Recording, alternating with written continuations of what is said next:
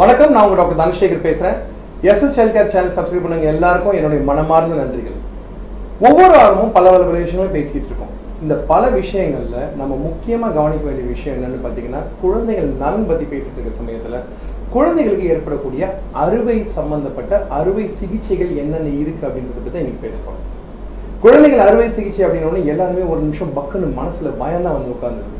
ஆனால் அறுவை சிகிச்சை அப்படின்றது ஒரு பொதுவான விஷயம் கிடையாது. சில குழந்தைங்களுக்கு சில சமயத்தில் நேரக்கூடிய பிரச்சனைகளுக்கான ஒரு தீர்வு தான் அறுவை சிகிச்சை. இந்த அறுவை சிகிச்சை சில சமயம் ஒரே ஒரு தடவையாக முடிஞ்சிடலாம், சில சமயம் பல தடவையாகவும் போகலாம். நம்ம பல விஷயங்களை பேசிட்டு இருக்க நம்ம சேனல்ல இன்னைக்கு மிக மிக சிறப்பு விருந்தினராக ஒருத்தர் உங்களுக்கு அறிமுகப்படுத்த போறேன். அவரு என்னுடைய நீண்டகால நண்பர் டாக்டர் பாலமுருகன். டாக்டர் பாலமுருகன் ஒரு குழந்தைகள் அறுவை சிகிச்சை நிபுணர். பல ஆண்டுகால அனுபவம், பல பல வித்தியாசமான அறுவை சிகிச்சைகள் மற்றும் முற்றிலும் நேருக்கு மாறான பல விஷயங்களை குழந்தைகளோட இளம் வயதுல மற்றும் பச்சிளம் வயதுல பார்த்துருக்காரு. இந்த அனுபவங்களை நம்ம கிட்ட பகிர்ந்துக்கு தான் இன்னைக்கு வந்திருக்காரு. இதுல முக்கியமான விஷயம் என்னன்னு கேட்டீங்கன்னா, பல விதமான அறுவை சிகிச்சை இருந்தாலும் உங்க மனசுல பயம் வரக்கூடாது, தைரியமா அதை எப்படி எதிர்கொள்றது அப்படின்னு தான் நீங்க பேசணும். வணக்கம் டாக்டர் பாலமுருகன். வணக்கம். வணக்கம். உங்களை பத்தி சில வார்த்தைகள். வணக்கம், நான் பாலமுருகன், குழந்தைகள் நல்ல அறுவை சிகிச்சை நிபுணர். அதாவது பச்சிளம் குழந்தைகள் முதல் 18 வயசு வரை இருக்கிற குழந்தைங்களுக்கு வரக்கூடிய அறுவை சிகிச்சை பிரச்சனைகளை டீல் பண்ணுற டாக்டர்ஸ் நாங்கள். ஸோ சார் சொன்ன மாதிரி குழந்தைகளுக்கு ஒரு பிரச்சனை வரலாமான்னு ஆச்சரியப்படுறவங்களுக்கு டெஃபினட்டாக பச்சிளம் குழந்தைகள் முதல் இப்போ 18 வயது வரலும் இருக்கிற குழந்தைங்களுக்கும் பிரச்சனைகள் வரலாம். பெரியவங்களுக்கு வர ப்ராப்ளம் தான் இவங்களுக்கு வரணும்னு அவசியம் கிடையாது. ஒரு பெரியவங்களை அமுக்கி வச்சா அது குழந்தையாகாது. ஏன்னா குழந்தையோட தன்மை மாறுபட்டது. குழந்தையோட ஒரு உறுப்போட மெச்சூரிட்டி, வளர்ச்சி எல்லாம் பெரியவங்களுக்கு கம்பேர் பண்ணும்போது மாறுபட்டு தான் இருக்கும். ஸோ அந்த மாதிரி இருக்கும்போது அதில் வரக்கூடிய பிரச்சனைகளும் வித்தியாசப்படும். ஸோ இப்போ வித்தியாசமான பிரச்சனைகள் நீங்கள் சொல்கிறப்ப எந்த விதமான பிரச்சனைகள் நீங்கள் ரொம்ப ரொம்ப காமனாக பார்க்குறீங்க? ஸோ நம்ம பார்க்குற ப்ராப்ளம்ஸ் பார்த்தீங்கன்னாக்கா டிஃப்ரெண்ட் கேட்டகரிஸ்ன்னு சொல்லுவோம். ஒன்று பிறந்த உடனே பார்க்குறோம் பிரச்சனைகள், அதாவது பச்சிளம் குழந்தைகளுக்கான இருக்கிற பிரச்சனைகள், அது வயிற்றுக்குள்ளே இருக்கும்போதே உண்டாகிற பிரச்சனைகள். இந்த காலத்தில் ஸ்கேன் இருக்கிறதுனால அது முன்னாடி கண்டுபிடிக்க முடியும். சில விஷயங்கள் பிறந்ததுக்கு அப்புறம் தான் தெரியும். அதில் ஒரு சிம்பிள் எக்ஸாம்பிள்ஸ் கொடுக்கணும்னாக்கா, உணவு குழாய், மூச்சு குழாய் ஆரம்பத்தில் ஒன்றா இருக்கும். ஆனால் அது வளர்ச்சி வரும்போது ரெண்டும் பிரிஞ்சு தனித்தனியாக வளர்ச்சி இருக்கணும். சில குழந்தைகளுக்கு அது சேர்ந்தே இருக்கும். அந்த மாதிரி இருக்கும்போது குழந்தை பிறந்த உடனே ஆகாரம் உள்ளே போக முடியாது, மூச்சுத்திறல் ஏற்படும். ஸோ அந்த குழந்தைக்கு உடனே ஆப்ரேஷன் தேவைப்படும்.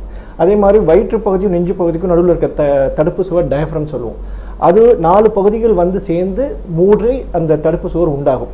அதில் ஒரு பாதிப்பு ஏற்பட்டதுனாக்கா அது ஒரு சின்ன ஓட்டை மாதிரி இருக்கு. நெஞ்சு கூட்டையும் வயிற்று பகுதி நடுவில், ஸோ அதில் ஒரு சின்ன ஓட்டை இருந்தால் வயிற்று பகுதிக்குள்ளே இருக்கும் குடல் எல்லாம் மேலே வந்து நெஞ்சு பகுதிக்குள்ளே வந்து நுரையீரலை அமைக்கிட்டு இருக்கும். அதனால நுரையீரல் வளர்ச்சி பாதிப்பு இருக்கலாம். குழந்தை பிறந்தோடனே மூச்சுத்திறனில் ஏற்படலாம். ஸோ அதே மாதிரி குடல், சிறு குடல் பார்த்தீங்கன்னா அது வளர்ச்சி வரும்போது அதில் ஒரு சின்ன அடைப்பு இருக்கலாம். அதில் ஒரு அடைப்பு இருக்கும்போது குழந்தைக்கு ஆகாரம் உள்ளே போகாது, வயிறு வீங்கின்னு இருக்கும், வாந்தி இருக்கும். ஸோ இந்த மாதிரி பிரச்சனைகள் எல்லாம் உடனே ஆப்ரேஷன் தேவைப்படும். ஆப்ரேஷன் பண்ணி அந்த பிரச்சனையை சரி பண்ணால் தான் குழந்தைக்கு ஆகாரம் கொடுக்க முடியும், குழந்தையோட வளர்ச்சி இருக்கும். இது ஒரு பகுதி, அதாவது பச்சிளம் குழந்தைகள். ஒரு சின்ன கேள்வி, இப்போ நீங்கள் வந்து ஆப்ரேஷன் அப்படின்ற வார்த்தையை வந்து ஒரு பிறந்த குழந்தைக்கு முதல் நாள் 2வது நாள் சொல்கிறப்போ அந்த பெற்றோரோட மனநிலை எப்படி இருக்கும்? சாதாரணமாக எடுத்துக்குவாங்களா, எடுத்துக்க மாட்டாங்களா? இல்லை, அதுல ரெண்டு வகையாக இருக்குது. ஒன்று, முன்னாடி வயிற்றுக்குள்ளே இருக்கும்போதே சில ஸ்கேனில் ஒரு சஸ்பிஷன் இருக்கலாம். அந்த மாதிரி இருக்கும்போது அந்த மாதிரி பெற்றோர்கள் வந்து எங்ககிட்ட முன்னாடியே வருவாங்க. நாங்கள் எல்லாரும் உட்காந்து கவுன்சிலிங் பண்ணுவோம். அது அவங்கள ப்ரிப்பேர் பண்ணுறதுக்கு எங்களுக்கு யூஸ்ஃபுல்லாக இருக்கும். பிகாஸ் இது என்ன பிரச்சனை, இது என்ன பண்ண போகிறோம், எப்படி பிறந்தோன்னே எப்படி மேனேஜ் பண்ணுவோம், ஸோ ஒரு ஸ்டெப்பும் நாங்கள் அவங்களுக்கு எக்ஸ்பிளைன் பண்ணி அவங்கள ப்ரிப்பேர் பண்ணி வச்சுருக்கோம். ஸோ அதனால் அவங்களுக்கு எக்ஸ்பிளைன் பண்ணுறது கொஞ்சம் ஈஸியாக இருக்கும். அவங்களை எங்களுக்கு கூட கொண்டு வரதும் ஈஸியாக இருக்கும். பல சில பிரச்சனைகள் வந்து வயிற்றுக்குள்ளே இருக்கும்போது கண்டுபிடிக்க முடியாது. ஸோ பிறந்தோடனே தான் அந்த ப்ராப்ளம் இருக்கும். ஃபார் எக்ஸாம்பிள், ஒரு குழந்தை பிறந்ததுக்கப்புறம் பார்க்குறாங்க அது ஆசனமாய் வர ஓட்டை இல்லை, வழியே இல்லைன்னு போது வயிறு வீங்கிட்டே போகும். இது நம்ம எக்ஸ்பெக்ட் பண்ணலை, வயிற்றுக்குள்ளே இருக்கும்போது எக்ஸ்பெக்ட் பண்ணாத பிரச்சனை. ஸோ அந்த மாதிரி இருக்கும்போது அது ஒரு குழந்தை, ஒரு குடும்பத்துக்குள்ளே ஒரு குழந்தை வருதுன்றது ஒரு ரொம்ப சந்தோஷமான ஒரு ஈவெண்ட். ஸோ அப்போ இந்த மாதிரி ஒரு பிரச்சனை இருக்கும்போது அது ஒரு பெரிய இடியாக தான் இருக்கும் அந்த ஃபேமிலியில். ஸோ அப்போ தான் நம்மளோட ரெஸ்பான்சிபிலிட்டி இன்னும் ஜாஸ்தி ஆகுது. அவங்க கூட இன்னும் கொஞ்சம் எக்ஸ்ட்ரா டைம் பண்ணி அது என்னன்னு எக்ஸ்பிளைன் பண்ணி அதுக்கு என்ன தீர்வுன்னு சொல்லுவோம். அதாவது இதோடைய எண்ட் ரிசல்ட் என்ன ஆக போகுது.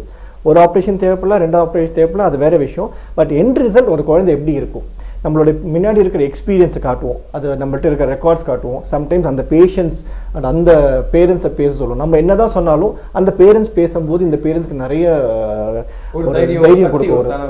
ஸோ இந்த மாதிரிலாம் ஸோ அன்எக்ஸ்பெக்டடாக வர பிரச்சனைகள் தான் நம்ம இன்னும் கொஞ்சம் டைம் ஸ்பெண்ட் பண்ணணும், அவங்கள ப்ரிப்பேர் பண்ணணும். ஸோ அது ஒரு பெரிய இடியாக தான் இருக்கும். அவங்களுக்கு டைம் கொடுக்கணும்.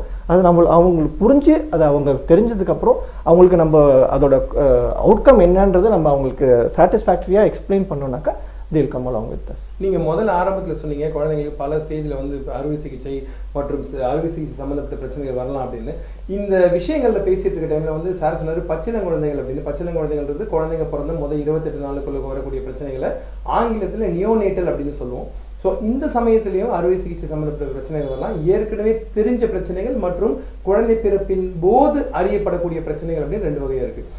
பின்ன காலத்தில் எந்த விதமான பிரச்சனைகளோட குழந்தைங்க வந்து அறுவை சிகிச்சைக்காக உங்ககிட்ட வராங்க? ரைட், இப்போ கொஞ்சம் ஃபர்ஸ்ட் இந்த நியூ இன்ஃபென்சின்னு சொல்லுவோம். அதாவது ஃபஸ்ட்டு ஒரு கொஞ்சம் மாதம் கடந்ததுக்கப்புறம் ஃபர்ஸ்ட் கொஞ்சம் வருஷத்துக்குள்ளே இருக்கிற பீரியட் இன்ஃபென்சின்னு சொல்லுவோம். அந்த காலத்தில் வரக்கூடிய காமன் ப்ராப்ளம்ஸ் பற்றி இன்றைக்கி பார்ப்போம். ஸோ சிம்பிள் விஷயம்னு பார்த்தீங்கன்னாக்கா ஆண் குழந்தைன்னு பார்த்தீங்கன்னாக்கா 2 விரக்கொட்டை கீழே இருக்கணும். அது இருக்க வேண்டிய இடத்துல இருக்கணும். சில குழந்தைங்களுக்கு 1 இருக்கலாம், இல்லை 2மே இறங்காமல் இருக்கலாம். இது வந்து டெஃபினட்டாக பார்த்தோன்னே ஒரு பயம் இருக்கும். அது ஒரு காமன் ப்ராப்ளம். ரெண்டாவது அந்த விர சம்மந்தப்பட்ட இடத்துல ஒரு வீக்கம் இருக்கலாம். சில நேரத்தில் திடீர்னு வீக்கம் வரும், சில நேரத்தில் வராமல் போகும். அது விர வீக்கம் ஒரு இன்னொரு காமன் கண்டிஷன். மூணாவது பார்த்தீங்கன்னா அந்த ஆண் உறுப்பு சொல்கிறோம் இல்லையா, இந்த பெனஸ்ன்னு சொல்லுவோம், குஞ்சுன்னு சொல்லுவோம் இல்லை, அதோட நுனிப்பகுதி நுனித்தோல் விரியாமல் இருக்கிறது, அதனால இன்ஃபெக்ஷன் வர்றதும் ஒரு காமன் ப்ராப்ளம். இதெல்லாம் காமன் ப்ராப்ளம்ஸ். இதுக்கு எங்ககிட்ட பேரண்ட்ஸ் கூப்பிட்டு குழந்தைகள் கூப்பிட்டு வரக்கிற காமன் ப்ராப்ளம்ஸ் இது 3 சொல்லலாம். ஸோ அதில் ஃபஸ்ட்டு இந்த நான் விரக்கொட்டை இறங்காமல் இருக்கிறத பற்றி சொன்னேன் இல்லையா. ஸோ இது இது கொஞ்சம் ஹிஸ்ட்ரி பார்த்தீங்கன்னாக்கா கரு உண்டாகும் போது குழந்தை வயிற்றுக்குள்ளே இருக்கும்போது இந்த விரக்கொட்டை ரெண்டும் குழந்தையோட வயிற்றுக்குள்ளே இருக்கும். ஸோ பையன் முடிவாயிடுச்சுன்னா அந்த ஒரே உறுப்பு தான் பையன்லையும் பொண்ணுலையும் ஒரே மாதிரி தான் இருக்கும். பையன் முடிவாயிடுச்சுன்னா அது விரக்கொட்டையாகும், பொன் குழந்தைன்னு முடிவாயிடுச்சுன்னா அது வந்து முட்டைப்பையாகும். ஸோ முட்டைப்பைன்னா பொன் குழந்தையில் இருக்கிற பொன் குழந்தையில் இருக்கிற முட்டைப்பை ரெண்டுமே வயிற்றுக்குள்ளேயே தங்கிடும். ஆனால் ஆண் குழந்தையாக இருந்தால் வயிற்றுக்குள்ளே இருக்கிற விரக்கொட்டை அங்கேருந்து இறங்கி விரைக்கு வரணும். ஏன் அப்படி படைச்சிருக்காங்கனாக்கா அந்த விரைக்குள்ளே இருக்கிற உஷ்ணம் கொஞ்சம் கம்மியாக இருக்கும், சூடு கம்மியாக இருக்கும். உடம்பு சூடை விட இங்கே 3-4 டிகிரி கம்மியாக இருக்கும். ஸோ உடம்புல அதுதான் ஒரு குளிர்சாதனம் பொருத்தப்பட்ட ஒரு அறை மாதிரி. அந்த குளிர் சாதனம் நிறைந்த இடத்துல இருந்தால் தான் விரை வேலை செய்யும். ஸோ அங்கே இருந்தால் தான் விந்து உற்பத்தி ஆகும். ஸோ வயிற்றுக்குள்ளே இருக்கிற விரைக்கொட்டை இறங்கி இங்கே வரணும்னா அதுக்கு ஒரு ரோடு இருக்கும், அது வழியாக இறங்கி வரும். யூஸ்வலாக 7, 8, 9வது மாதத்துக்குள்ளே கீழே இறங்கி வந்துடும். அதனால பிறக்கும்போது பார்த்தீங்கன்னா ஆண் குழந்தையோட 2 விரைக்கொட்டையும் கீழே இறங்கி இருக்கும். சில குழந்தைங்களுக்கு இந்த நார்மலாக இறங்கி வர்றது இறங்காமல் இருக்கலாம். ஸோ பிறக்கும் போது இறங்காமல் இருக்கிற விரை பயப்பட வேண்டியதில்லை, தானாக இறங்கி வர்றதுக்கான சான்சஸ் உண்டு. கொஞ்சம் டிலே ஆகலாம்.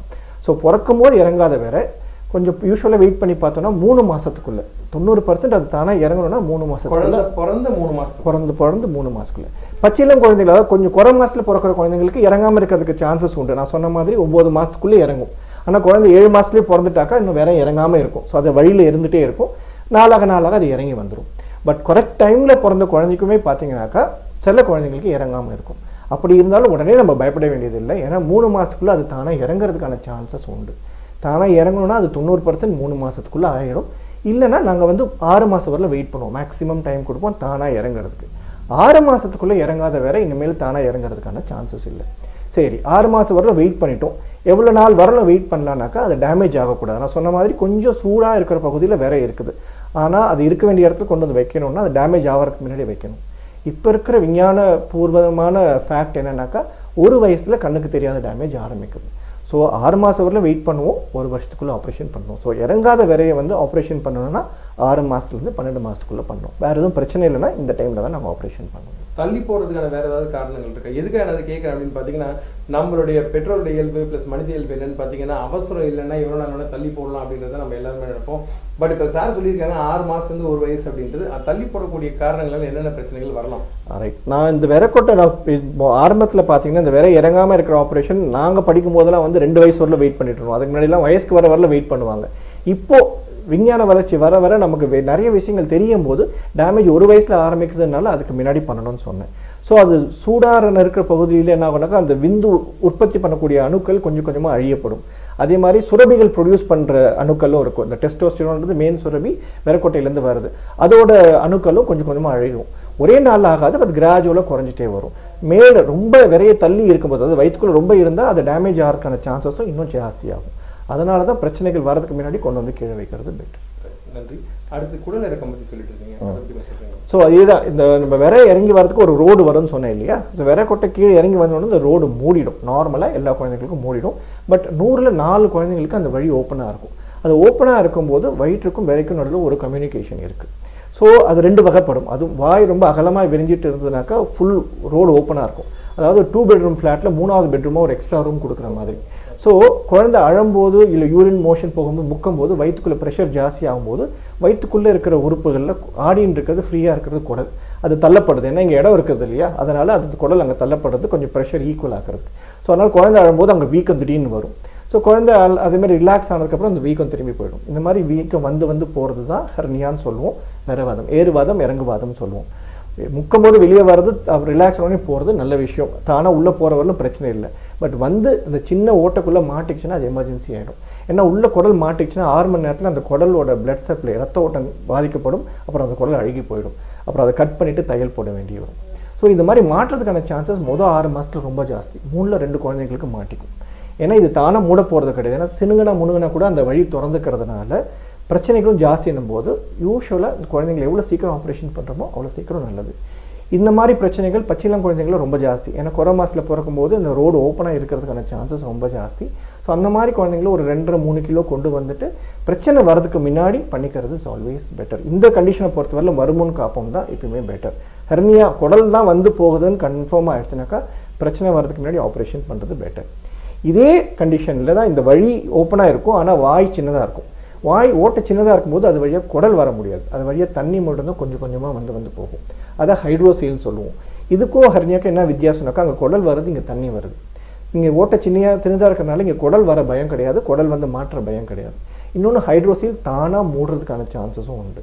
ஸோ நம்ம தொட்டு பார்த்துட்டு இது ஹெர்னியா இல்லைன்னு நம்ம கான்ஃபிடென்ட்டாக சொல்ல முடிஞ்சதுனாக்கா நம்ம பேரண்ட்ஸ்க்கு பயப்பட வேண்டாம்னு சொல்லிட்டு நீங்கள் வெயிட் பண்ணி பார்க்கலாம். 3 மாதத்துக்கு ஒரு இடம் வந்து காமிங்க. 1-1.5 வயசு வரலும் வெயிட் பண்ணலாம். 1-1.5 இயர்ஸ் வரலும் வெயிட் பண்ணலாம். ஹைட்ரோசியலாக இருந்தால் தானாக மூடுறதுக்கான சான்ஸ் உண்டு. 1-1.5 வயசில் மூடலைன்னா இல்லை லேட்டாக, அதாவது பிறக்கும்போது தெரியல, லேட்டாக 6 மாதம் 9 மாதத்துக்கு மேலே வீக்கம் தெரிய ஆரம்பிக்குதுன்னா இந்த மாதிரி ஹைட்ரோசியல் தானாக மூடுறதுக்கான சான்சஸ் இல்லை. ஸோ அந்த மாதிரி குழந்தைங்களுக்கு 1-1.5 வயசு வரலும் வெயிட் பண்ணிவிட்டு அப்போ ஆப்ரேஷன் பண்ணலாம். பிரச்சனை வரதுக்கு முன்னாடி பண்ணாக்கா ஹைட்ரோசியல் ஹெர்னியா பண்ணால் 1 நாள் விஷயம் தான். யூஸ்வலாக டே கேர் மாதிரி பண்ணிவிடுவோம். ஸோ இதெல்லாம் வருமுன் காப்போன்ற மாதிரி தான். நான் இன்ஃபெக்ஷன் வந்துட்டு அதுக்காக 2-3 நாள் அட்மிட் பண்ணணும். அப்புறம் இன்ஃபெக்ஷன் சரி பண்ணிவிட்டு அப்புறம் 3-2-3 வாரத்துக்கு அப்புறம் தான் ஆப்ரேஷன் பண்ணணும். இதை நம்ம முன்னாடியே பண்ணிட்டோம்னாக்கா இந்த பிரச்சனைகள்லாம் வராமல் தான் இருக்குது. ஆனால் பொதுவாக பார்த்தீங்கன்னா இறங்காத விரை மற்றும் ஹெர்னியா, ஹைட்ரோசியல் இதுக்கெல்லாம் அறிவியல் பூர்வமாக பார்த்தீங்கன்னா அறுவை சிகிச்சை அப்படின்றது ஒரு முற்றிலும் வரக்கூடிய ஒரு தீர்வு. டெஃபினட்டாக சரிங்களா? ஸோ இதுதான் நீங்கள் முக்கியமாக நீங்கள் கவனிக்க வேண்டிய விஷயம். உங்கள் சார்பாக ஒரு கேள்வி கேட்குறேன். இது நிறைய பேரண்ட்ஸ் வந்து என்கிட்ட தன்னுடைய தாத்தா பாட்டி சொல்கிறத சொல்லுவாங்க, குடல் ஏற்றம்னு சொல்லுவாங்க. குடல் தலைகீழாக இருந்தால் குடல் ஏற்றிக்கிச்சு குடல் அப்படின்னு ஒரு கான்செப்ட் இருக்குங்களா? இல்லை, அந்த மாதிரி ஒன்றும் கிடையாது. பட் நம்ம எக்ஸ்க்ளூஷன் நம்ம என்ன சொல்லணும்னாக்கா, நமக்கு ஒரு காரணமே இல்லாமல் ஒரு குழந்தை அழும்போது திரும்பி குப்புறப்படிச்சு அதனால ஏற்றுச்சுன்னு சொல்லுவாங்க. பட் ஆஸ் அ கேஸ்ட்ரோஎன்டராலஜிஸ்ட் நீங்கள் பெட்டர் பர்சன் டு சே. அதை கேஸ் காலிக்குன்னு சொல்லுவோம். சம்டைம்ஸ் டைஜஷனில் ஒரு கேஸ் மாதிரி போய் பிளாக் பண்ணலாம், அதனால ஒரு ஸ்பாசம் மாதிரி இருக்கு. குடல் ஏறுறது குழந்தை குப்புறப்படுக்கிறதுனாலையோ இல்லை குதிக்கிறதுனாலையோ அந்த மாதிரி ஏறுறதுலாம் சயின்டிஃபிக்கலாக ஒரு ஃபேக்டர் இல்லை. Right, okay. ஸோ இன்றைக்கி முக்கியமாக நம்ம பார்த்த விஷயங்கள் என்னென்னு பார்த்தீங்கன்னா, விரைக்குட்டைகள் இறங்காமல் இருக்கிறதுனால என்ன பிரச்சனை வரலாம் மற்றும் குடல் இறக்கம் அப்படின்னு சொல்லக்கூடிய ஹெர்னியா மற்றும் விரைப்பயசில் இருக்கக்கூடிய நீர் கோர்ப்பது, ஹைட்ரோசியல், இந்த 3 விஷயத்தை பற்றி டாக்டர் பாலமுருகன் ரொம்ப அழகாக சொன்னார். நீங்கள் ஞாபகம் வச்ச வேண்டிய விஷயம் என்ன அப்படின்னு பார்த்தீங்கன்னா, இவர் மாதிரி ஒரு அறுவை சிகிச்சை நிபுணர்கிட்ட நீங்கள் ஆலோசனை எடுத்துக்கிட்டு மேற்கொண்டு என்ன செய்யணும்னு இனிமே யோசிக்காமல் தாமதப்படுத்தாமல் சீக்கிரமாக அடுத்த வேலை என்ன பண்ணுறது தயவுசெய்து கொஞ்சம் கூர்ந்து கவனிங்க. இந்த நிகழ்ச்சி வந்து டாக்டர் பாலமுருகனே என்னுடைய மிக்க நன்றிகளை தெரிவிச்சுக்கிறேன். இன்னொரு நாள் இன்னொரு எபிசோட் சாரோடைய மறுபடியும் பேசுவோம். அது வரைக்கும் please keep subscribing to SS health care. Thank you. வணக்கம்.